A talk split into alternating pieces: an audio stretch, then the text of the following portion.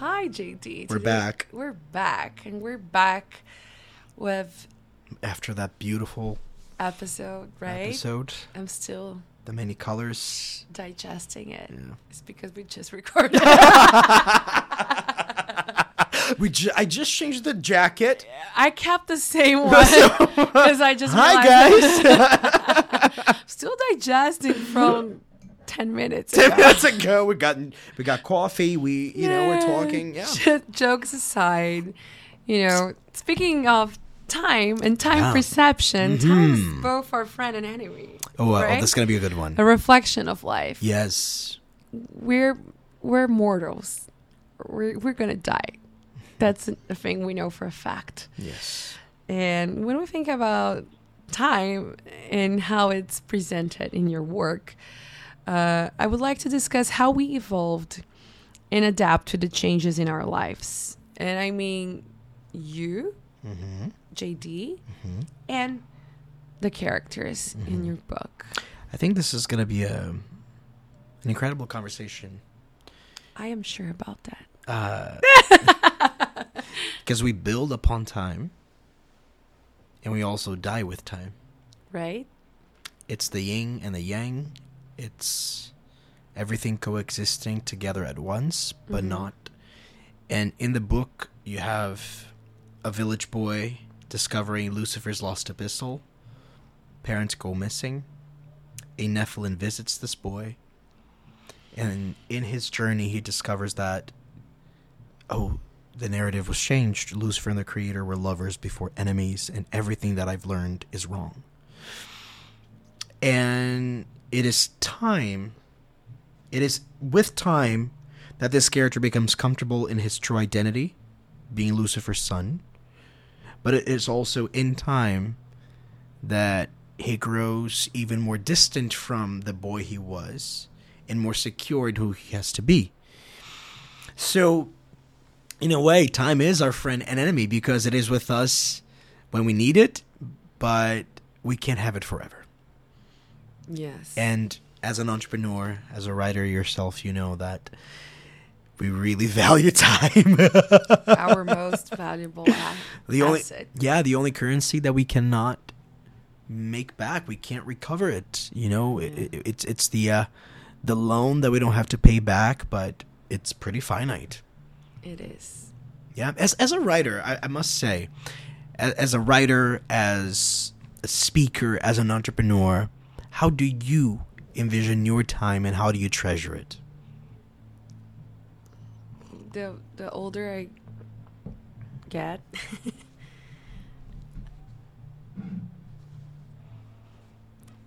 I believe like my time is either meant to be shared with people I care or doing nothing at all. When I was younger, I used to be like, hey, when I do this, when I do that, when I go to that place. And it was like a group of people I was not like super into, or like I would just do it for whatever reasons. And nowadays, I'm more picky. Mm-hmm. Even if it's Mhm. just like, oh, I don't want to waste my time, I'm Mhm. just going to stay home. Mm-hmm. Like, I feel like my social battery levels mostly after COVID are more like I'm, I'm more selective of my time. Especially we live in New York. and during the pandemic, you had to make choices like if I leave my place and meet this person, I might get, mm-hmm. you know, sick and die. We had no idea what were, you know, the side effects of it in the very beginning. So I remember thinking, like, is it worth risking my life to X, Y, Z? And now I just apply this rationale to everything Yeah. that I do Mhm. and sometimes the cl- conclusion I get is like, nah. So like I'm I'm I'm very savvy when it comes to time management, work wise and life wise. I'd rather stay alone Mm-hmm. than just spend time with people that are somehow like To fill a gap. yeah. And I don't mean that of course I do have fun and go to social stuff. It's not that I'm just like this machine of efficiency. It's not what I mean. It's just like I feel like especially being here when you're an immigrant, you have to face that you don't rely on your network anymore of the OG friendships, the Mm. Siblings, parents. You're on your own. So Mm. you you you like you choose who you decide who is worthy of your time and who is just not Mm. it's a decision it's different you know because Mhm. i in sao paulo i used to "Oh, i want to have a coffee i want to go do this then that oh just this girl who went to high school with me we're acquaintances but yeah i'll do that but when you're an immigrant you don't you don't have that Mm. each person that comes into your life it's a decision that you're making as an adult Mhm.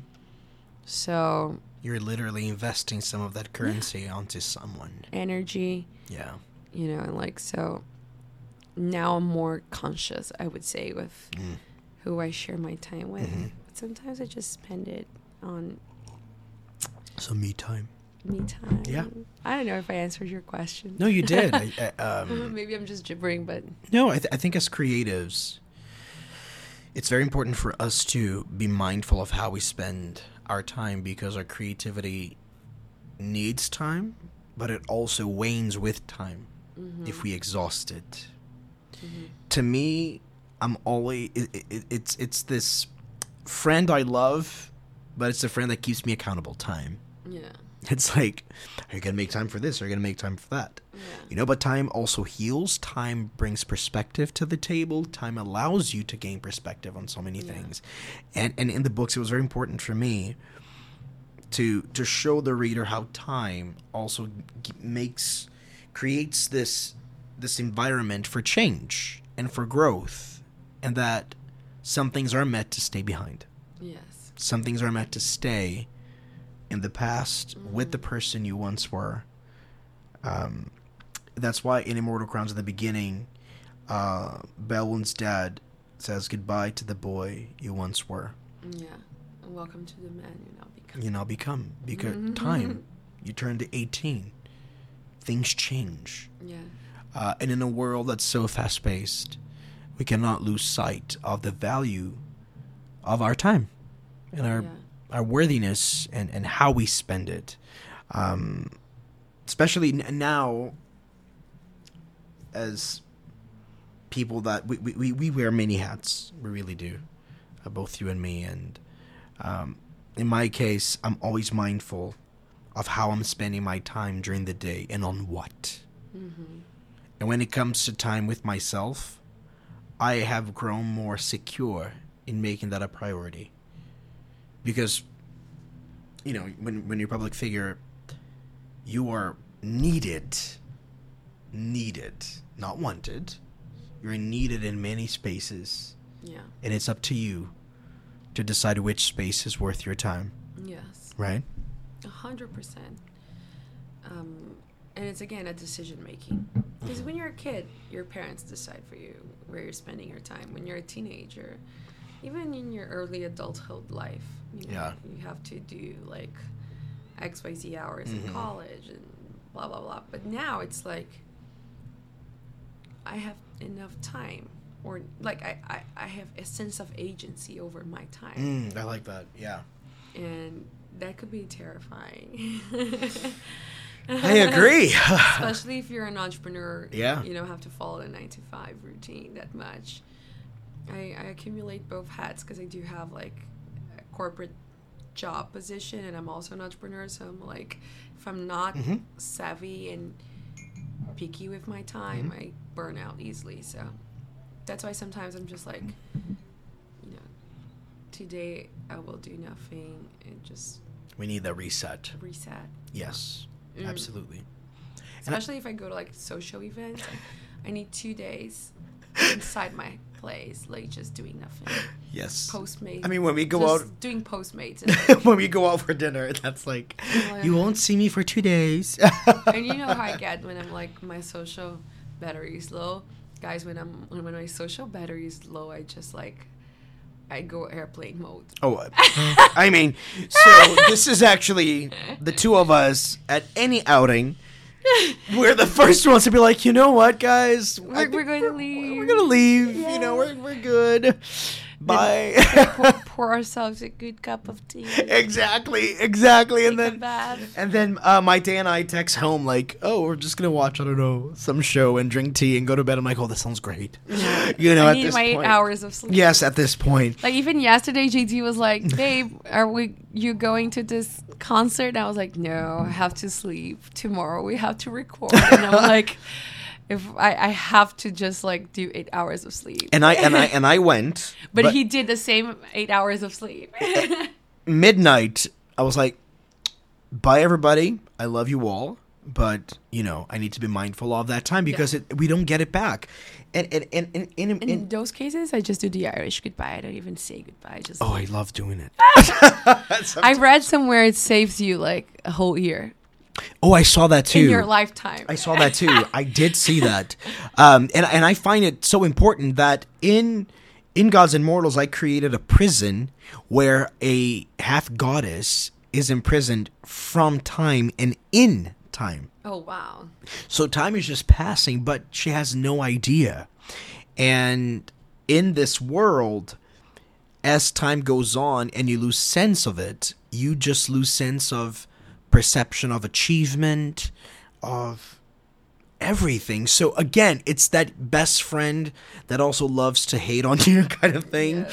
Um, but I think I've come to really be comfortable in also setting healthy boundaries with my time.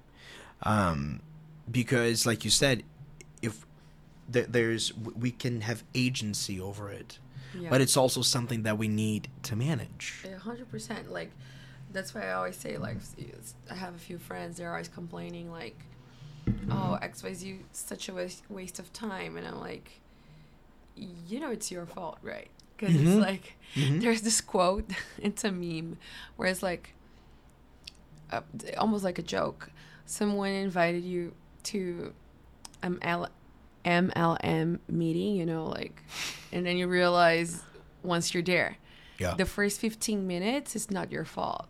Hmm The 30 minutes you stay that's it's your up fault. to you. Absolutely. so you can leave. You know Absolutely. what I mean? It's yes. like yes. first time you're a victim, second time you're Like, accomplice. mm. You know, like it's like you're, uh, you're, you're in a uh, yeah. So it's just like I'm like, well, quit the meeting. Say you're Mm-hmm. you have to do it in 30 minutes. Say you don't have availability. Like set boundaries. set boundaries. Exactly. You know exactly. I mean? It's your time. exactly. And You're precious. I am curious about something though. As a writer, and as I so- procrastinate. you heard it here, everybody. That I was getting to that. Oh yeah. So let's I be work re- on deadlines. So let's be real about yes. Yeah. Let's be real about that. Oh, I'm not gonna lie. Me too. Like after. But then I'm then I'm like then the reason why I keep doing it is because it works. yeah. I mean, after book one, I started. You know, and you start having book deals, and there's a little date on that contract. If you miss that date, Yeah. you're in trouble. So you're like, oh my god, I, I have to push myself.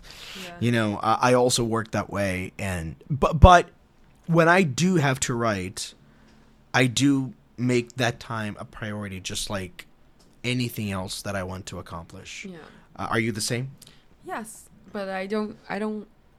I'm not the type of writer that is like, you know, every day I write X Y Z pages and then Mm-hmm. no, it's like I can go days without writing and then one day I'll just write for like ten hours straight. Oh. straight. It's crazy. Wow, that's so fascinating. It's just like not the best process at all. But I, th- I think it's, it's quite yeah, it's your process. So it's it's- quite different. With me, I write about a thousand words a day, every other day, if I'm in drafting mode. Mm-hmm. My editorial process is when I get really creative because when I'm drafting, I just want to get from point A to point B really Mm-hmm. fast. And I'm like, I'll work out the details. I leave myself these. I don't know. It's Mm. like, like a core structure. Exactly. I need I need structure. Mm-hmm. And with Gods and Mortals, this is such a complex book that I had to finish in less than a year.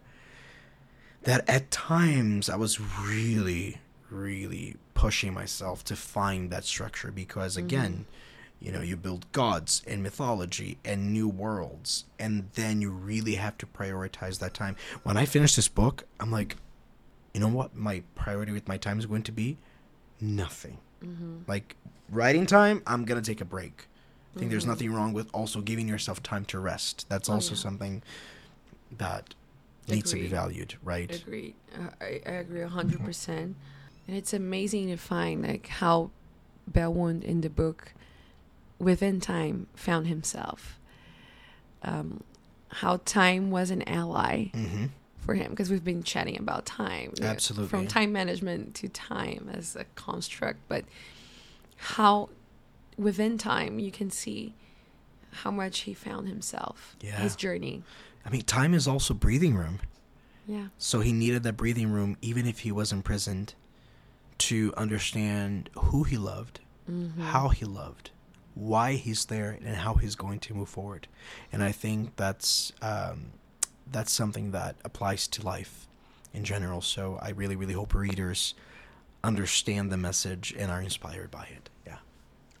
Thank you so much for Mm. the episode today. Yeah, thank you. Looking forward for the fourth episode. Yeah, last one. But not least. not least. Yeah. Thank, you. Thank you. Thank you.